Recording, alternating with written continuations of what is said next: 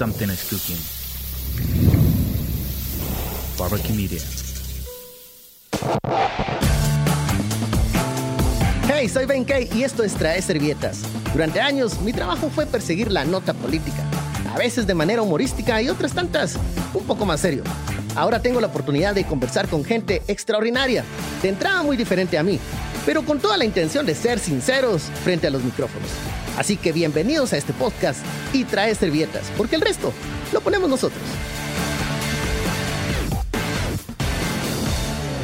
Bienvenidos a Trae Servietas, soy Ben Kenchini. En esta ocasión nos visita en este set, en este estudio, controversial, polémico, columnista, opinión, antropólogo, periodista y muchas veces, eh, pues, acompañante de, de turnos de, de, mañana y de noche. No, no, no piensen mal, estoy hablando de don Estuardo Zapeta. ¿Qué tal, Estuardo? ¿Cómo estás? Me equivoqué, ¿esto no es casa de citas o qué es esto? bueno, bueno, por el programa matutino y a veces... Hicimos una cita. Bueno, sí, ajá, a las seis de la mañana. So, bueno. El que madruga, Dios lo ayuda, dicen por ahí. Bueno. Sí, así dicen las de la línea. Porque sacan más turnos. Sí, pues. ¿Qué tal, Estarro? ¿Cómo estás? Bien, bien, bien. ¿Cómo, feliz. está, ¿Cómo, estás recibiendo este 2021? Pues yo muy bien. Soy optimista, tengo una gran esperanza que nunca nos damos por vencido, que hemos vencido cosas bien complicadas en Guatemala, el terremoto, eh, lluvias, volcanes. El 2020. El 2020, presidentes, eh, diputados, aquí. Pero una cosa que me satisface es que Estuardo Galdames está preso, ¿verdad? Porque a muchos periodistas nos hizo la vida imposible. Fue regalo de Navidad, creo, para algunos, ¿no? De Reyes, de Navidad, el 7 de, el 12 de la Virgen, el 7 del Diablo, de todo. Fue. Ca cayó 23 por ahí, ¿no? 23. 23 y lo más chistoso fue cómo cayó, ¿verdad? Porque... Bueno, se cayó de un caballo, dicen. No, no, no, no, no, no. Él está, estacionó. Ajá. Hay que leer el parte, ¿verdad? Y dijo, ahorita voy a sacar los papeles y todo. Y medio abrió la puerta y salió corriendo. Claro, se iba a dar a la fuga. Se iba a dar a la fuga. Porque lo iban a identificar. Ah, claro. De hecho, lo identificaron por medio, al final, por uh -huh. medio de este aparato que tiene la policía de las huellas. De las huellas eh, dactilares. Sí. Ajá. Y la y lo corrieron, fíjate. Bueno, de hecho, lo corrieron unos soldados. Tenía, tenía unas, unas heridas en la oreja, sí. ¿verdad? Y, y, y lo corrieron Fue unos... capturado por soldados, irónico. Es, es, lo irónico. Y, y, soldados, y soldados, entiendo yo, que Caibiles. Que, okay. que Caibiles tiene dos áreas, ¿verdad? Uh -huh. El área de oficiales y el área de soldados. El de oficiales es más largo el, el programa y el, uh -huh. el, de soldados o también especialistas es más corto, uh -huh. pero la intensidad es la misma, ¿verdad? Y bueno, entonces para detener a alguien de la altura del, sí, del señor y de Galdames, la fuerza. Ajá. Y de hecho, de hecho, entre ellos comentan que el, el soldado que lo agarró no era un, era como yo, así mero entre los de aquellos que salen el domingo en la noche o sí, pues, en la tele. Ajá. De así shorts. Sí, sí, sí, un poco, un, poco, pasa, un poco pasado. Sí, con alguna eh, como discapacidad cen, centimétrica. no sabía dónde estaba ubicado. Sí, pero dice que el soldadito no lo dejó. No, me imagino. Hasta que lo alcanzó y lo botó. Porque esa es la lógica, ¿verdad? Ajá. Y ahí el otro se empezó a revelar y todo. Dice que vino soldadito y ¡oh! le mete el cuentazo. Por eso que estaba sangrando de, una oreja de la oreja. Pero si usted venía en carro, no en caballo, pues, ¿verdad? Porque él decía que se había caído de un caballo, ¿verdad? Ajá, que había tenido un accidente y que Sí. por eso se había lastimado. Sí. Esas cosas que... Esas, esas Sí. historias de políticos. Esas mentiras de políticos. No, pero mira, con esa, yo creo que con esa alegría, bueno, ya 50 millones es la primera imputación, ¿no? Siga. Y Solo ahí esa. le van a empezar a sumar, a sumar, a sumar Y más. más y más y más casos que vienen detrás de él. Entonces, está complicado el Y panorama. toda la gente que también está alrededor de, estaba alrededor de él. A no ver. sé si siguen ahí, pero Yo creo que ya, ya salieron corriendo. Si, si me acuerdo, no te vi, le van a decir al pobre. sí, acuérdate que el norte también está muy interesado en Galdames, ¿verdad? El norte. Y el norte estará cambiando.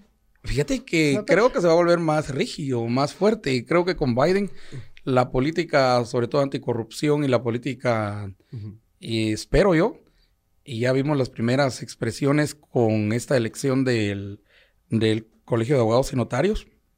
En los comentarios que salen del poder político de Estados Unidos no son los mejores, ¿verdad? Esto era lo que, no- lo que esperaban ellos, no creo, esa, de no, esa elección. no esperaban eso y creo que uno de los más felices es Galdames precisamente, ¿verdad?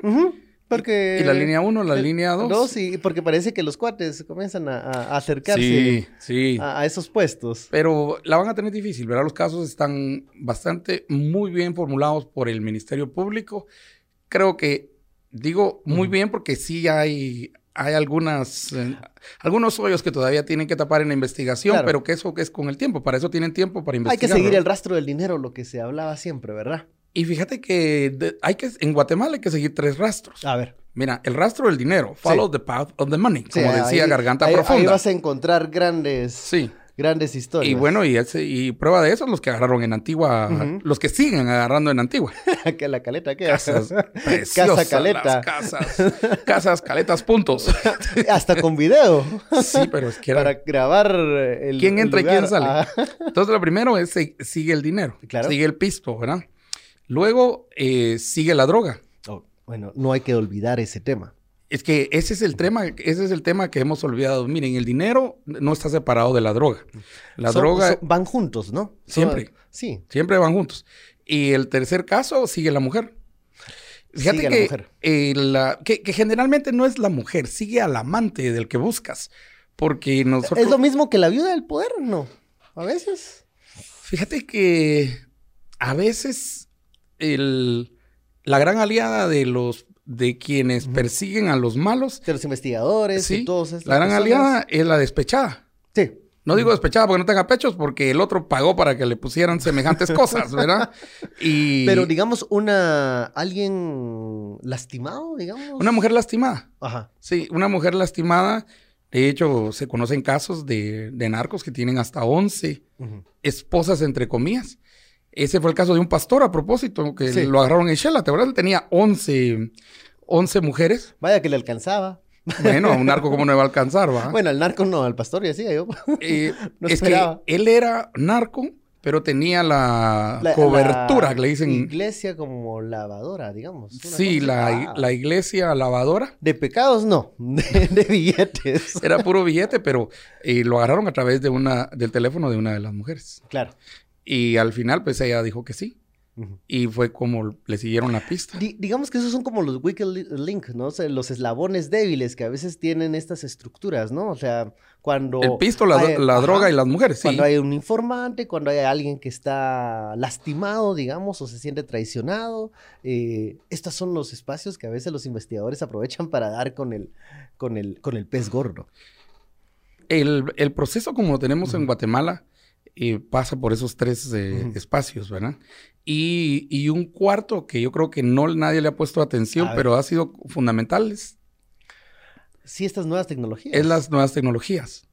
Porque, digamos, el FBI, la DEA, eh, aún los investigadores del Ministerio Público, la plataforma que dejó la CICI, que dejó sobre todo Iván Velázquez, son plataformas muy buenas.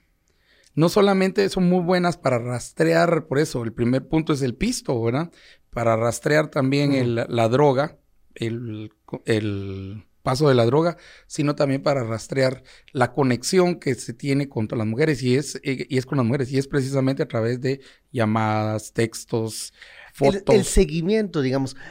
Esto ahora cuando hablamos de seguimiento, de procesos de investigación, de, de todas estas nuevas tecnologías, ¿no da miedo pensar que que lo pueden seguir a uno. Como se puede usar para cosas buenas, alguien las puede utilizar para fines no tan, no tan buenos? Hablaba, entrevistaba en radio hace unos días y lo hice también ya de segunda vez a Sonny Figueroa. Ajá.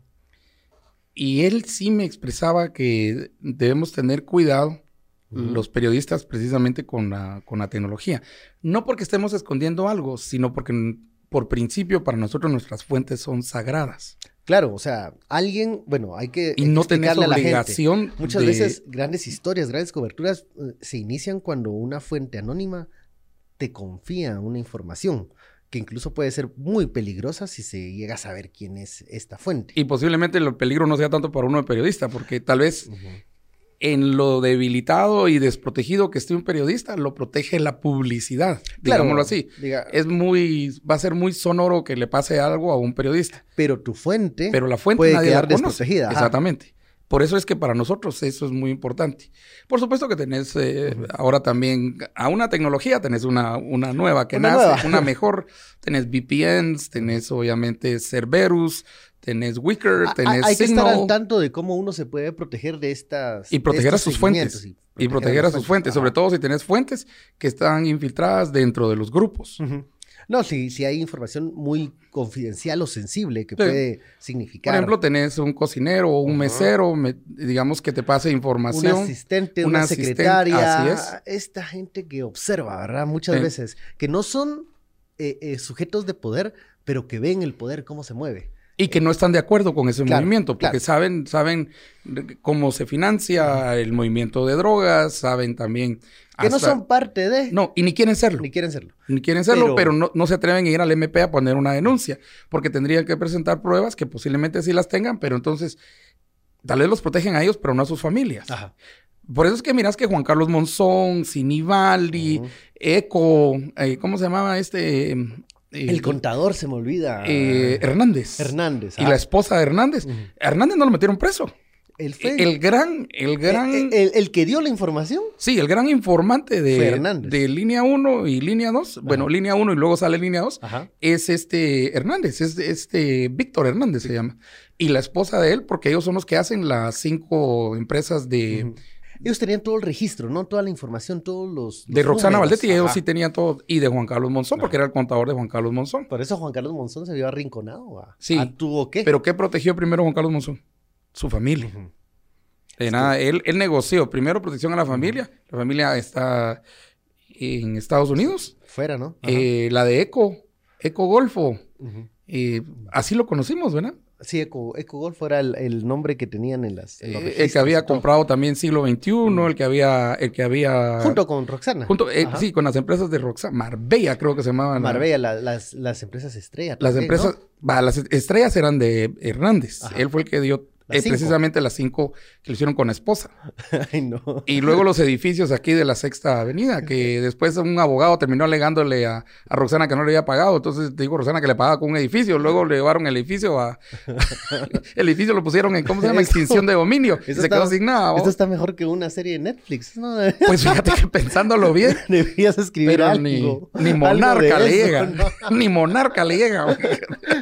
A ver, a ver, esto me llama mucho la atención. eh, tu- tus, a ver, siempre, siempre has, me, te has presentado como un periodista, pero también un antropólogo. ¿Cómo estas dos, eh, digamos, profesiones se entrecruzan y creo que ayudan a entender mucho de los fenómenos que se dan en Guatemala? Mira, yo soy primero periodista. Ajá. Después eh, estudié antropología, bueno, ciencias sociales, la Diga- maestría, el doctorado. Como y, periodista sos un observador. O sea, te gusta se- Sí, seguir. y como seguir- antropólogo soy un etnógrafo. Ajá. Etnografía es la metodología de la antropología para hacer trabajo. ¿Qué es etnografía? Etnografía es, por ejemplo, ir a vivir a una comunidad, observar a la comunidad, ser parte de la comunidad, entrar a la comunidad, sabiendo que uno en esencia no es de la comunidad. O sea, que, sigue siendo como una... Es un periodista. Observador, ajá. Sí, es un observador, eh, pero se llama observación-participación. Ajá. ¿Verdad? Así esa es la metodología. Es- de hecho, de las ciencias sociales es la única ciencia, la antropología, que tiene su propio método.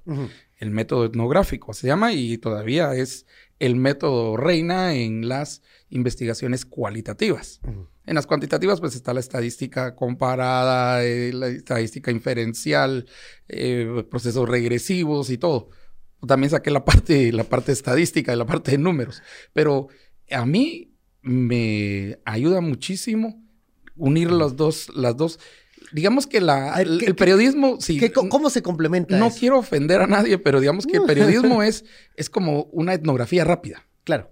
Porque la etnografía es para largo tiempo. Uno se está tres, cuatro años viviendo en una comunidad, observando la comunidad. Yo estudié en Molonga, por ejemplo. Ajá. Nada, los procesos de producción, había que ver dónde, cómo se Y transporta. participabas para Sí. también conocer. Sí, cómo desde participar con el alcalde, las iglesias, y, y conocí, conozco a mucha gente de Almolonga y todo eso. Mientras que si haría un reportaje, tendría 24 horas para ir a Almolonga, entrevistar personas, observar el proceso, sacar los números, escribirlo, enviarlo y sale publicado Es el como, siguiente día. como algo más express. O sea, Sí. el, el- el oficio periodístico, digamos, por, Y por por- los tiempos y por por los tiempos Y el de periodismo, y por- para mí el periodismo es vivir la historia. Mientras que la, la antropología es la construcción de la historia. Ahora, ¿se puede vivir la historia y ser parte de la historia? Esto es un, un dilema que tenemos muchos, decís. muchos periodistas. O sea, ¿somos observadores o somos entes eh, que, que que estamos también participando dentro de, de la historia? Te respondo como respondería un, un posmodernista y dijera yo hasta radical, si A ver. querés, ¿verdad? Nosotros no somos ajenos a la historia, nosotros influimos en la historia y muchas veces nosotros pasamos a ser no solo parte de la historia, sino la historia misma. Ajá.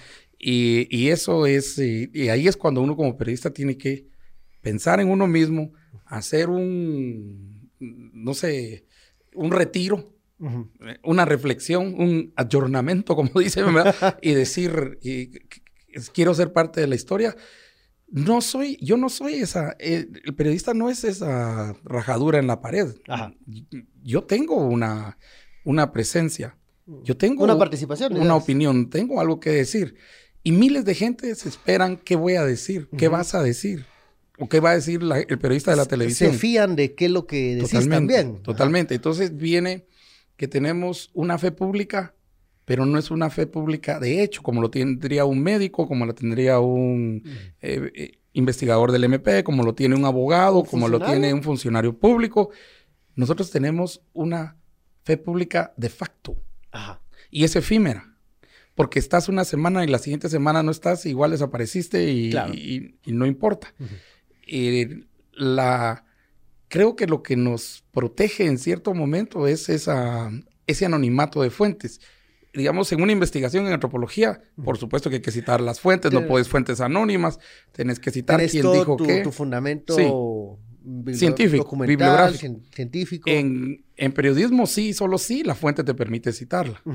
Si no hay que buscar mecanismos para citar lo que dijo con el permiso, pero dice, pero no voy a poner mi nombre. Ajá. Siempre hay formas de hacerlo una vez exista la fuente, porque si no también... Y la credibilidad de parte de quien hace el reportaje, ¿verdad? Porque Así es. alguien puede decir, yo tengo la fuente de un, alguien ha llegado al presidente y me dice esto, esto, esto, y puede que sea un puro humo. Sí, y, lo- y la otra gran diferencia son las agendas. Sí. En, en periodismo, las fuentes tienen una agenda. Yo también tengo una agenda como periodista. Un interés, digamos. Sí, agendas e intereses. Sí. En antropología también hay una agenda, pero es una agenda eminentemente científica, de observación.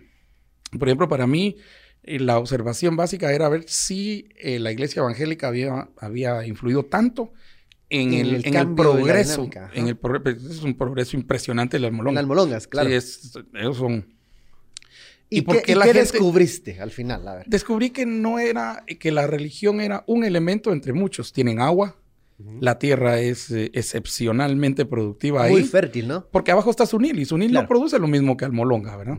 Y de- otro fenómeno parecido, porque siempre tenés que tener en comparación cuando haces investigación, es Tecpan y Patsicía. O podrías tener la cuenca de Titlán, yo agarré Tecpan y Patsicía. Y eso los comparé con Comalapa en Chimaltenango, pero también Almolonga. Es una cosa larga, es una cosa... Es una Pero digamos, tu resultado no, dio como, como final que no solo era el, No, el- la el religión. pensamiento religioso. Aunque la religión lo que hacía era confirmar por parte de alguna deidad, en este caso la deidad evangélica, ¿verdad? que el lugar había sido bendecido, pongámoslo así. Claro. Y entonces ellos, Y que el, el objetivo era pues sacarle provecho, Eh, sí. trabajarla y y todo. realmente lo que, lo, lo que tienen es que tienen fuentes de agua muy buenas, Ujú. que sale de las montañas, que se la están terminando porque están cortando los árboles. ¿eh? Claro. Y la- entonces ahora viene el problema ecológico, pero eso, eso ya lo están sintiendo. Ujú. Y luego también fueron de los primeros que empezaron a incluir herbicidas y, y- y, digamos, eh, químicos para crecimientos rápidos y todo eso. Pero además los componentes familiares de producción eran muy sólidos, son muy sólidos. O sea, la familia extendida la que produce ahí. Versus eh, en, en lugares más urbanos como alrededor de la capital, donde no se produce. Y otro ejemplo se está dando alrededor de Antigua. Pero eso es largo plazo. Por eso te digo, un periodista, y alguna vez, eh, de hecho, unos periodistas eh, hicieron, bueno, Carlos, Carlito Roquel, hizo una investigación de una semana ahí, muy bueno. Cierto. Y él documentó toda una semana, pero él también hasta se fue con los, con los vendedores de esto. esa observación de los lugares y todo, cuando uno ya va al periodismo puro, lo apoya, solo que tiene que ser más rápido, tiene que ser rápido, rápido, rápido. Y eh, lo apoya porque uno ya lleva también mucha información de... ¿Cuánto de tiempo te llevó a hacer ese trabajo en Almolonga? Ah, unos dos, tres años casi. Tres años, sí. Ah, dos años, ocho meses. A ver, ¿y Tres ¿qué meses. pasa? ¿Y qué pasa, supongamos, cuando el resultado de una investigación de, de- de antropología o, o periodística no va con tu corazoncito? Porque, bueno, uno tiene sentimientos, ideas, pensamientos. Uno dice, bueno, tal vez fue la religión la que cambió a esta comunidad. Y te das cuenta que habían otros factores que influían. O sea, ¿qué, qué, qué debes hacer? Mira, lo primero que tiene que hacer un investigador, y creo que lo tiene que hacer un periodista, porque creo que de la inves- investigación social salen muchas lecciones para nosotros los periodistas, es que en, en mucho, en mucho tenemos que estar conscientes que tenemos nosotros una creencia, que tenemos una ideología, que tenemos una filosofía, y que eso va a salir en cierto momento en lo que hagamos, Ajá. ¿Verdad? O sea, hay que reconocer eso. Hay que reconocerlo, porque una vez lo tenés identificado, es como el alcohólico, ¿verdad? Entra al proceso de alcohólicos anónimos, ¿cuál es el primer paso? Primer paso, reconocer Hacer que, tiene un problema. Houston, we have a Ajá, problem, sí. ¿verdad? Entonces, eso es lo, lo primero. No es problema tener una ideología. Ajá. Yo tengo una ideología, yo soy muy Bueno, claro en mi ideología, lo digo todos los días en la Sí, radio. Yo creo que, Yo que- soy que es liberal bueno, ¿no? clásico. Ajá, qué bueno. Sí. que, que es bueno y, que te y honestamente, es, es lo que la gente quiere. Ujú. No, es que en Guatemala nosotros nos, nos la llevamos de señoritas vírgenes. De ¿verdad? primera comunión. Sí, así como, ay, yo no, yo no hago eso. No, De no. culipersinados, vamos. Ay, yo no hago eso. No, ¿Qué? es Si en, Así en es. la noche de boda. No, en la Ya- noche de ya bodas. sabía ¿qué todo. será? Ahí en el triángulo de las Bermudas, fíjate que pobre la gente de alrededor no puede de los gritos que pega la otra y hace aquellas contorsiones así en el elixir de Soleil le gana. ¿va? Y uno, y, y cuando sale todavía le dice a uno, pero no vayas a pensar mal de mí. Ajá, no, no. Ya ni lagrimea, digo. Pero, ah, bueno, eso Bueno, pasa. serios, pues. Que no, es, que no es malo tener una ideología y ser No. honestos en eso. Exactamente. Ok. Mejor que a la otra le diga, mira, yo tengo experiencia. Mira, ajá. Demostrámela, la va a decir el otro. Sí. Agradecido. Sí, ¿ves? agradecido por esa experiencia. Pero volviendo al tema, ok, si uno reconoce la ideología, ¿qué haces con ella? Cuando tenés un trabajo tan público como el periodismo. o Honestamente, tenés que conocer también tan complicado las como otras sociales. ideologías. Ajá. Ah, y sí. tenés que entender por qué, ten- por qué creciste así, por qué pensás así. Ujú. Te lo cuento más, más práctico. Yo llegué al Molonga con el objetivo, habiendo sido evangélico y Ujú. evangélico de hueso colorado como fui yo, y la Biblia arriba para abajo y Digamos, crecí en la iglesia evangélica y todo Eh, el mundo que me tu conoce. corazoncito quería corroborar. Exactamente. esa No, mi, mi corazoncito quería decir Ajá. que era, eh, mira, y antropólogo, ¿eh? Sí. que era Dios el que había bendecido al Molonga. Ajá. Entonces yo quería mostrar evidencia, ¿verdad? Pero uno en el campo lo que lo primero que encuentra es, eh, es mm, digamos, evidencia que posiblemente sea lo opuesto a lo que uno va a investigar. Y Y uno que te puede chocar en algún momento, ¿no? Bueno, sí te choca. Te choca porque... Entonces, hay un ojo de agua y tienen nacimiento de aguas en las montañas. Ok. Eso fue un milagro de Dios, así como abrió el mar muerto, le dio de beber a los sedientos en medio del desierto, les puso la nube y cayó el maná. Ujú. Entonces yo ahí ya metí mi, mi forma de pensar, mi religión y todo. Ajá. Y llegó un momento en el que mi asesor sí me llamó la atención y me dijo, mire, mm, me- en, en la Universidad de Nueva York me dijo, Ajá. estás perdiendo el tiempo, si a eso vas, estás perdiendo el tiempo y mucho dinero. Ujú. Y además, quien es, eso es financiado, o sea, lo financian a uno, porque esas Claro. cosas muy caras, no te lo van a aceptar. Porque ese no es el objetivo. Te dio, te dio un consejo honesto, pero Me- directo. Directo. No, los gringos, sabes que estos, estos a la espinilla sin anestesia, ¿verdad? Y arriba la espinilla también sin anestesia. fíjate. Al gusto del, del cliente. No, a la necesidad del, del Del- medio mudo, que- del- medio mudo evangélico que está ahí tratando de probar. así que no más. Y, y me entró la reflexión. Y fue cuando dije, voy a hacer algo más sólido. No necesariamente voy a meter aquí mi, mi, ¿Tu corazón? mi corazón ni mi, ni mi deidad, Ajá. ¿verdad? Por supuesto que de ahí hasta empecé a dudar de mi deidad, lo cual he hecho desde entonces y de ahí mi agnosticismo. Ujú. Agnosticismo es agnostoteo, al Dios que no conocemos, ¿verdad? Ajá. a esa deidad que nosotros nos inventamos y, decimos que creemos que conocemos, pero no conocemos, porque al final no sabemos si existe para principiar. Porque solo nos lo han contado. solo nos lo han contado. Si existe esa deidad, existe Santa Claus y Harry Potter. Aunque diga el presidente que no. Así dijo aquel que Harry Potter no existe. Aquel que te conté ni su gobierno. Pues, y entonces, fíjate que hice una cosa más sencilla, regresar y yo dije, tengo que tomar algo más sólido y si quiero probar aquí riqueza y tomé sentido del de, capitalismo del centavo de Soltash, verá el estudio que hizo en, las redes de comercio en el lago eh, con base en el área cachiquel de, de Panajachel. Y yo dije, tiene que haber algo más sólido aquí. Y lo que había sólido era camiones, todos de la misma marca, no tengo problema de decir marcas, ¿verdad? Todos eran Mercedes-Benz. O sea, la pregunta ya un poquito más alargada es, ¿qué diablos está haciendo aquí una marca alemana? Ajá. Que se supone es el top del, uno de los top del top del mundo. Ajá. En medio de la ruralidad quiché, porque ahí 80% es monolingüismo, ¿verdad? La gente no se comunica en, en Castilla, sino en, eh, en, quiché, en, la lengua materna, en el idioma maya local, que es quiché, eh, con tanto camión Mercedes-Benz. Ajá. Entonces me puse a averiguar, los conté, los clasifiqué por placa, por marca, por color, por tamaño, por todo, porque eso, eso es parte precisamente de esto. Y luego por costo. Entonces fui a las distribuidoras a preguntar los costos. Y una cosa curiosa que encontré es que la mayoría de ellos compra sus camiones al contado. Ajá. Nada de. Que dadas las condiciones de ahora, lavado de dinero, ¿va? Sí, sí, sí. Yo no sé cómo le hacen los, los, que distribuyen camiones y carros ahora para, para meter el dinero al, sistema, pero. Ahora nada de, o sea, llegas y... Tienen que decirle la IBE, pues. Llegas con todo al contado y te van a ver con cara No, pero sí, y, eso no me lo, después me dijeron, yo lo vi, que con los morrales, literalmente. Claro. Sí, pues, ¿qué costaba en ese entonces un camión? 260 mil, 300 mil quetzales, sí. Y entonces hice las clasificaciones, L1313, L1311, L1317, L1314, o 1114. trabajadoras. Sí, súper trabajadoras. Y eso, y hice los costos y me eran millones de millones de quetzales los que tenían solo en camiones. Y eso reflejaba entonces sí un crecimiento en la calidad de vida.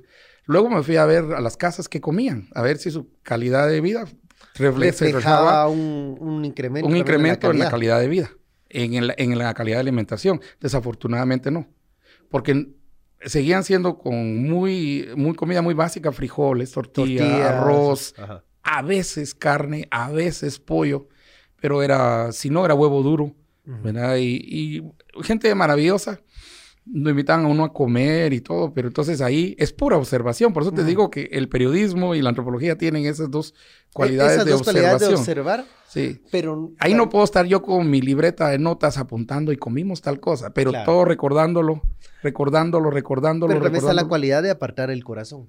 O sea, de, los, de, las dos, de las dos profesiones, tanto periodismo como. Eso sí, antes de empezar a comer, orar, ¿verdad? porque, porque eran comunidades religiosas. Y el único tiempo que no miras a nadie en los campos es cuando es la hora de culto. O sea, eso se respeta, digamos. Sí. Y el poder político, que al final el poder político, eh, casi, digamos, Yamate y, este bandido, ¿cómo se llama el otro? Me dio costó antes de llamarme Jimmy. Jimmy. Sí. Va. Tienen ahí su montón de, un su cuartito solo para pastores. Ajá.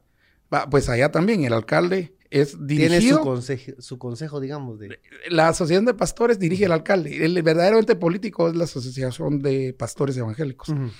Ahí es donde ya empieza entonces uno a decir, mm, mm, esto no es tan cristiano que digamos. Ah, esto también tiene un componente político importante. Sí. Y tiene sus cosas positivas, porque fíjate que cuando llegó llegaba salud, por ejemplo, llegaba salud y ponía su puesto de vacunación. Vacunaban a 10 patojos. Nadie llegaba a vacunarse. Y salían y los carros y le decían a la gente que nadie se iba a vacunar. Y yo les dije, miren, es que ustedes están equivocados. Hablen con el alcalde y después hablen con los pastores. A, a la gente de salud. Sí. Van a hablar con el alcalde. Eh, el alcalde, desafortunadamente, eh, gran amigo mío, ya falleció, don, Román. Eh, él llegaba, y él sí, él, de hecho, él, fue a trabajar a Estados Unidos un tiempo, de jardinero. Y regresó, hizo dinero, compró unos terrenos con café en la costa, vendía cosas, era comerciante, era muy bueno y un líder. Por eso fue que quedó de, De alcalde. de alcalde, sí. De, de Almolonga. Sí. Y, y cuando Román Silvestre se llama, Ujú, y la él llegaba y entonces le hablaron.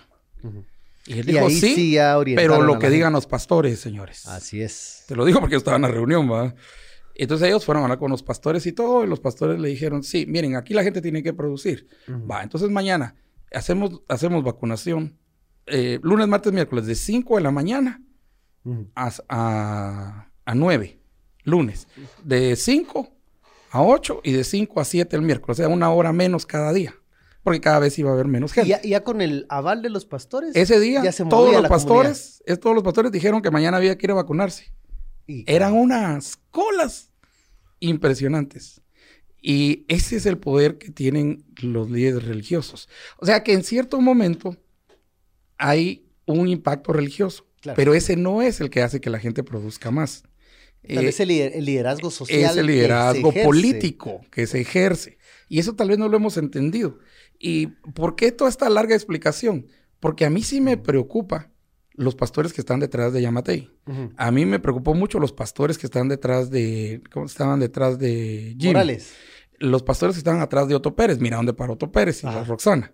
La Roxana no iba a una iglesia carretera a Salvador, pues y te regaló una bandera ahí, de una iglesia que está siendo ahora investigada por lavado de dinero, ¿verdad? Y más mula la gente que va a ver su pista en esas babosadas. Pero- Pero, bueno, y, A y ver. eso, es, eso es lo que empe- empezó a preocuparme. Ya no es tanto la producción, sino el politics eh, detrás el, de el todo ejercicio eso. político de autoridades Así es. que son religiosas. es. Entre comillas, Ujú. pero que saben que su verdadero ejercicio no es espiritual, Sino sino, político. es político. ¿Y qué opinas de, a ver, vos hablas las cosas muy de frente, Estuardo, y, y siempre te has caracterizado por eso, eh, donde se ha visto también bastante influencia de, de- de los líderes religiosos, es muchas veces en políticas, por ejemplo, de educación sexual, que les, le- son muy controversiales. Por Sí, ejemplo, ¿no? ¿qué, qué pasa si hubiese llegado salud y dice, bueno, vamos a dar unas jornadas de educación sexual para adolescentes, niñas y niños? No, lo- sé qué hubiera pasado. Creo que hubieran estado bastante divididos los pastores. Ujú. Porque eh, la mayoría de pastores no eran de Galmolonga, Ajá. aunque sí hablaban el quiché y quienes no sabían lo ¿Lo aprendieron. aprendían? Y creo que algunas iglesias, creo que las más avanzadas, las más modernas, no hubieran, no hubieran No tenido hubiesen ni- tenido ni un problema. ningún problema. Al contrario, eh, habrían de... Pero fíjate que aquí se muestra otro principio sociológico, que el, el mejor preservativo, el mejor condón, dirían aquellos, es el crecimiento económico. Claro. Porque las sociedades que más crecimiento económico tienen, también tienen menos población. Son Sí, las que demográficamente van... bajan. Y mientras más pobres son las sociedades, el la, chirizal, ¿verdad? Y- La marimba. La marimba, hijos. sí. Yo creo que ahí la iglesia católica es más conservadora, ¿no? Que la iglesia evangélica. Ellos son Sí. más no, no a eso. En la iglesia evangélica sí hay alas. y Ujú. yo que estudié también en la iglesia evangélica. Que como decís, son más modernas. Y- Sí, las más modernas, o sea, las, yo no sé qué decirte, la iglesia centroamericana, por ejemplo, que Ajá. es muy educada, la iglesia bautista, que es súper educadísima, eh, que son las no pentecostales, las, las que no gritan ni aplauden ni hacen esas cosas. La, la iglesia presbiteriana, por ejemplo, Eh, El uso, nazareno. de, el uso de esos métodos lo, lo, lo dejan más a la libertad de conciencia espiritual de- del Ajá. y del- de su familia y diciéndole, usted puede tener 10 hijos, sí, solo sí, es responsable de esos 10 y los tiene bien. Ajá. Porque si va a tener 10 y mal, mejor tenga uno. Y si no puede tener uno, mejor no tenga. Ajá.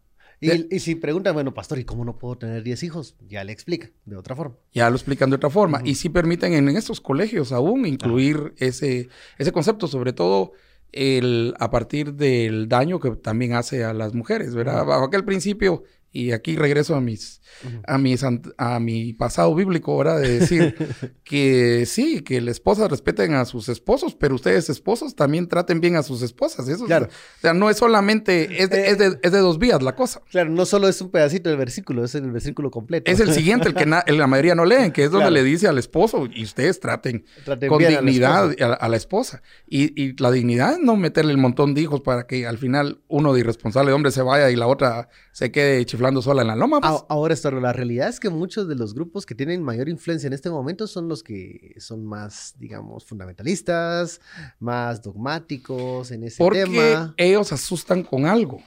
y, y, aquí es donde empieza, y, y, así es como jalaron a la gente. Que si alguien enseña o pretende siquiera hablar de educación sexual, ¿verdad? Que entonces está promoviendo el aborto. Ellos hacen una falsa asociación entre dos temas que están bien separados a propósito. De hecho, la, comprobación es que a más educación sexual... Menos aborto. Menos aborto. Sí, porque no, van, no, van, a estar en esas eh, Exactamente. Entonces, porque aprendes de métodos, aprendes de situaciones, también de los peligros de enfermedades de transmisión sexual y todo eso. Entonces, ahí es donde, donde creo que la asociación, pero le van a decir a las otras, no, a la Alianza Evangélica, le van a decir a la Asociación de Pastores, ustedes si meten a la educación sexual, están a favor del aborto. No sé qué. Entonces nosotros todos asustados se, van a protestar en contra de la educación sexual. Pero no, no separan los, eh, los temas de esa manera. Creo que ahí es donde entramos los periodistas también, para aclarar esas situaciones, para aclarar esas, esas circunstancias. Y también por eso a veces nos cae palo desde esos espacios conservados. Mira, cuando evangélicos y católicos me están lanzando palo cuando conservadores y liberales me están lanzando palo, algo estoy haciendo bien. Vas, por ahí vas bien. Izquierdas y derechas me están dando palo, estoy re bien, yo feliz porque... ¿Siempre vamos a estar polarizados en Guatemala o es, eh, o es una polarización que nos hacen creer que siempre es tan vigente y que estamos tan divididos? Yo creo que no estamos divididos ni polarizados.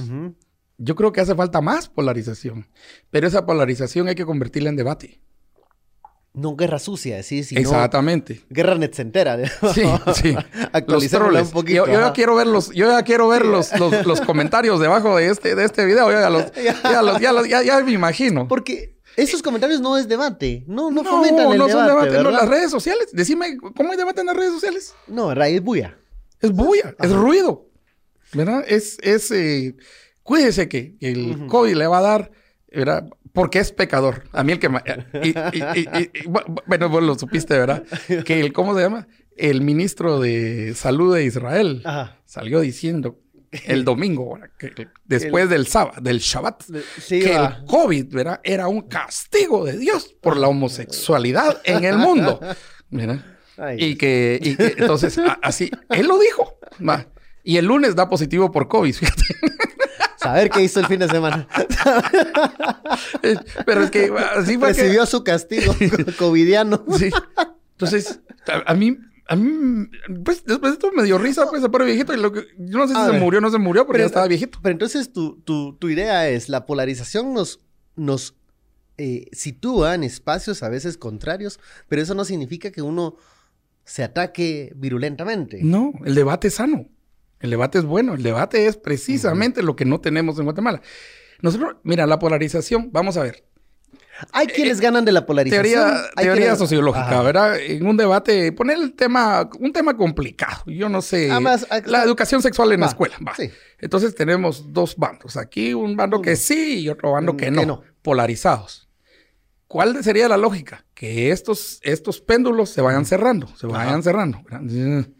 Aquí que sí, que no. Pero no. ideas tan radicales. Entonces alcanzamos un punto medio. No vamos a alcanzar el punto de balance perfecto. Eso no es posible. Eso no existe. Pero como diría Aristóteles, ese medio justo. Y el medio justo es el del debate, no el de la polarización. Ya. ¿Ya? Entonces, ese, lo que, el problema es que nosotros nos quedamos en los extremos. Y, el guatemalteco es muy extremista. No te metas, no hagas nada. No, y no, no digas nada, machete, está en tu vaina, que no sé qué. Así. Van a decir que sabes sí, en qué andas. Sí, saber ni qué andas, que no sé qué. métete, métete. Y la mujer ahí está con la chancla pegándole al marido. ¿ah? Métete, métete. Pero, echa llave. Pon en tranca. Ahora, alguien gana en la, en la polarización. A río revuelto, ganancia de pescadores. Los que hay, pero es que hay entonces gente que está interesada en mantenernos en extremos. Ajá. ¿Ya? En no llegar a ese. Y muchos, y muchos periodistas lo tenemos que decir y reconocer. Nos encanta. así nos gusta. La polarización es como nos entretiene, nos entretiene. Pura serie de Netflix, esa babosada de, de, Amazon o de Disney Plus. Entonces, sí, es alegre. entonces, entonces, entonces no logramos. Y ah. nosotros que tenemos un micrófono de facto, Sí. O sea, un micrófono en cada momento, en cada momento 24 horas y ahora están las redes sociales. Entonces, en lugar de irnos al, al, justo medio, nos vamos, nos alejamos más. Y ahí es donde eso no es sano para una sociedad.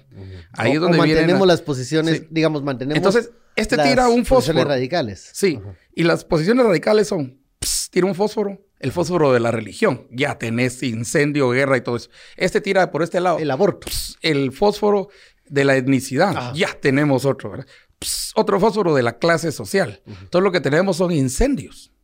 Y no nos damos cuenta de lo común que tenemos o lo que nos puede unir. Sí, de las 100 cosas que tenemos, estamos, disentimos en tres y en Ajá. 97 estamos, pues más o menos en el, pero esas 97 no las miramos. Claro. Estamos, estamos de acuerdo. Y le hacemos mucho ruido a las tres. que- sí, ah, que sí. nos- ah, que sí, nos porque, separan. Ay, Ay, todos Dios felices. guarde. Sí. Mira, en qué estamos, en tantas cosas estamos de acuerdo. Tiene que cambiar el sistema educativo. Ajá. Tiene que cambiar el... eh, tenemos que hacer algo contra la desnutrición, pero no solo decir tenemos que hacer algo. Yo tengo propuestas ahí. En analfabetismo, que todavía lo tenemos en 17%. Hay, o sea, cosas no ha que- hay bajado. cosas en donde estamos de acuerdo y que podemos resolver. Sí, si nos y eso, eso es irrelevante si sos indígena, si Si sos, sos de izquierda, de, sos de de derecha. evangélico, católico. El analfabeta es analfabeta. Claro. Estamos de acuerdo que tenemos que protegernos del COVID-19 en estas fechas, que tenemos que procurar una vacuna. Estamos, eso. estamos de acuerdo en tantas cosas. Pero esas tres, que cada rato le echan fósforos por la etnicidad, por la invasión de tierras, por esto y por lo otro, no nos dejan ver esas Eh, 97. Eso, pues. eso nos distrae. Bueno, estamos de acuerdo en algo que hemos llegado al final de este podcast. terminó. ya me tiraron ahí la Esta es una estafa. Eh, la- Esta es una estafa. me dijeron hora y media, ¿no? Esta es una estafa. Esto, se- esto se pasa muy luego. Así es traer servilletas. Y hoy eh, Estuardo nos trajo su experiencia, sus vivencias y sobre todo la sinceridad para hablar. ¿Qué cuesta otra hora? La pago yo. Otra ronda. Oye, sos- Salió el Sos cubetazo. cantina. Esa- traer cubetazo sería otro podcast, de otra, de otra forma. Me diste una idea. Fíjate, Sí. vos la próxima voy a traer cubetazo. Cubetazo, por favor. Sí, pues. No, y yo voy para la radio y vos venís para acá para una segunda. Ah, en la radio. yo te- no, cubetazo de caja de 24 te voy en la radio. Porque a veces llegó de goma, ¿verdad? Vos sabes. Sobre todo, sobre todo a la hora que me, que me citas a las 6 de la mañana es demasiado. Temprano. Ay, yo, yo no duermo. Yo ese día llegaba de corrido. Pero llegué bien. Y terminé, terminé el turno. Y me quedó el pelo así. bueno, Estuardo, hemos llegado al final de este podcast Trae Servietas con este periodista, antropólogo y sobre todo una persona con quien se puede platicar muy a gusto y de una forma muy directa. Y gracias, Estuardo, por aceptar esta invitación. No, no estoy de acuerdo. No Poco está- tiempo. No estoy de acuerdo. Esto es poco tiempo. Reclamo, apelación. Nos vemos, seguimos para una segunda invitación.